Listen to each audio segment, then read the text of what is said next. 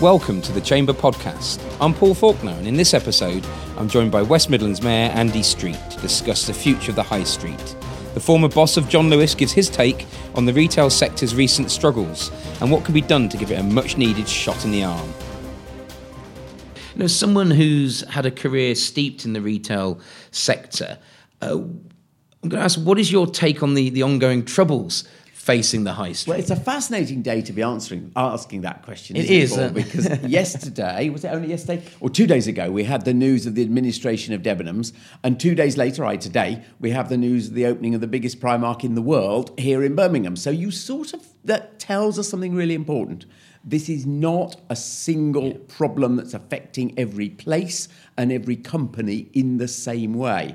And there is actually a story of winners and losers on the high street within this story of general change.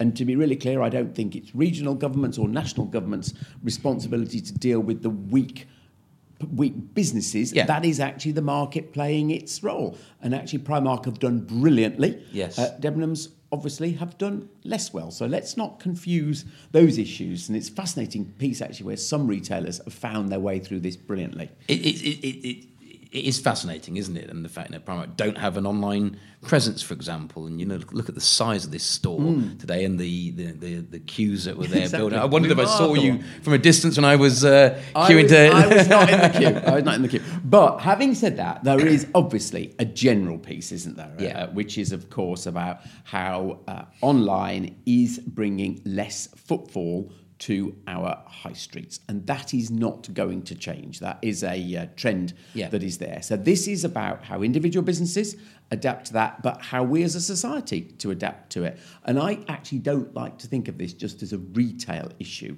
When I knock on doors, particularly in uh, some of the less advantaged communities across the West Midlands, people say to me that the state of their high street, or more importantly, the state of their town centre, is something they genuinely care about. So we do have to think around public policy. What are we going to do? Because it's sense of communities, isn't it? And Absolutely. It's where people have historically come together to socialise. It's where they get all sorts of sense of identity from. Yeah. You know, I'm from Willenhall, I'm from Dudley, I'm from West Brom, you know, all these things. So Somewhere you congregate, isn't it? Absolutely. So it is important beyond the uh, fortunes of an individual retailer.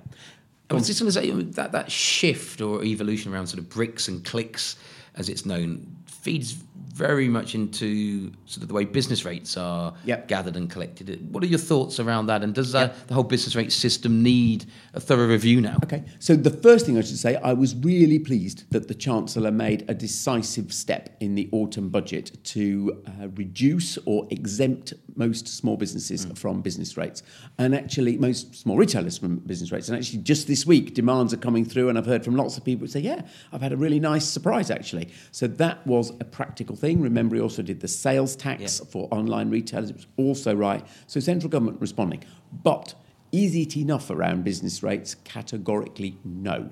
What we do need to be doing, and I would really dearly like to persuade the Chancellor of this, is a full review Yeah. of whether business rates are still appropriate for how businesses make their profit now.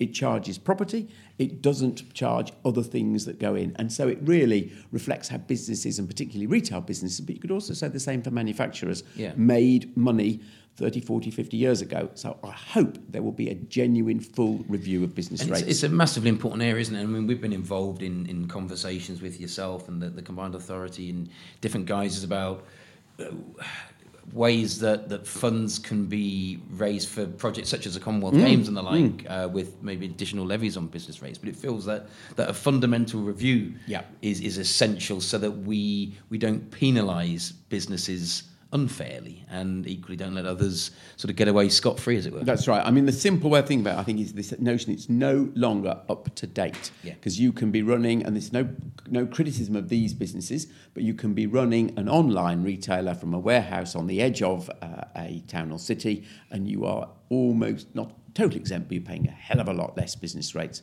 than a traditional retailer in a town centre. That doesn't feel right to me. It's not fair, is it? It's all about fair. We talk about level playing field, and this is why the whole question of the online taxation piece is also important. And and you've uh, sort of developed a 12 point plan Yes. around revitalising the, the high street. Can you maybe give us a quick, quick So it should that? be really clear. The uh, the twelve point blueprint, as we call it, that's my sort of personal blueprint. But what the combined authority is doing as well is it has got its town centres uh, program, Yep. and what that has done is choosing five pilot town centres.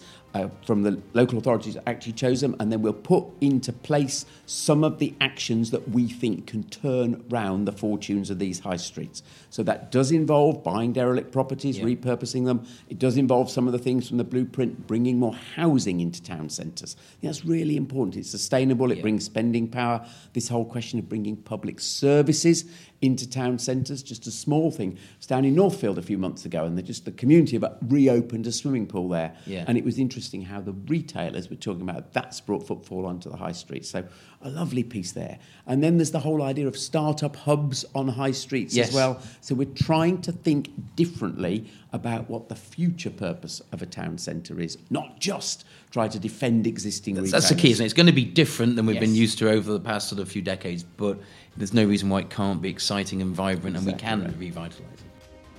Look out for more episodes in our mini series with Andy Street, in which he discusses the Commonwealth Games, inclusive leadership, transport, and the local industrial strategy.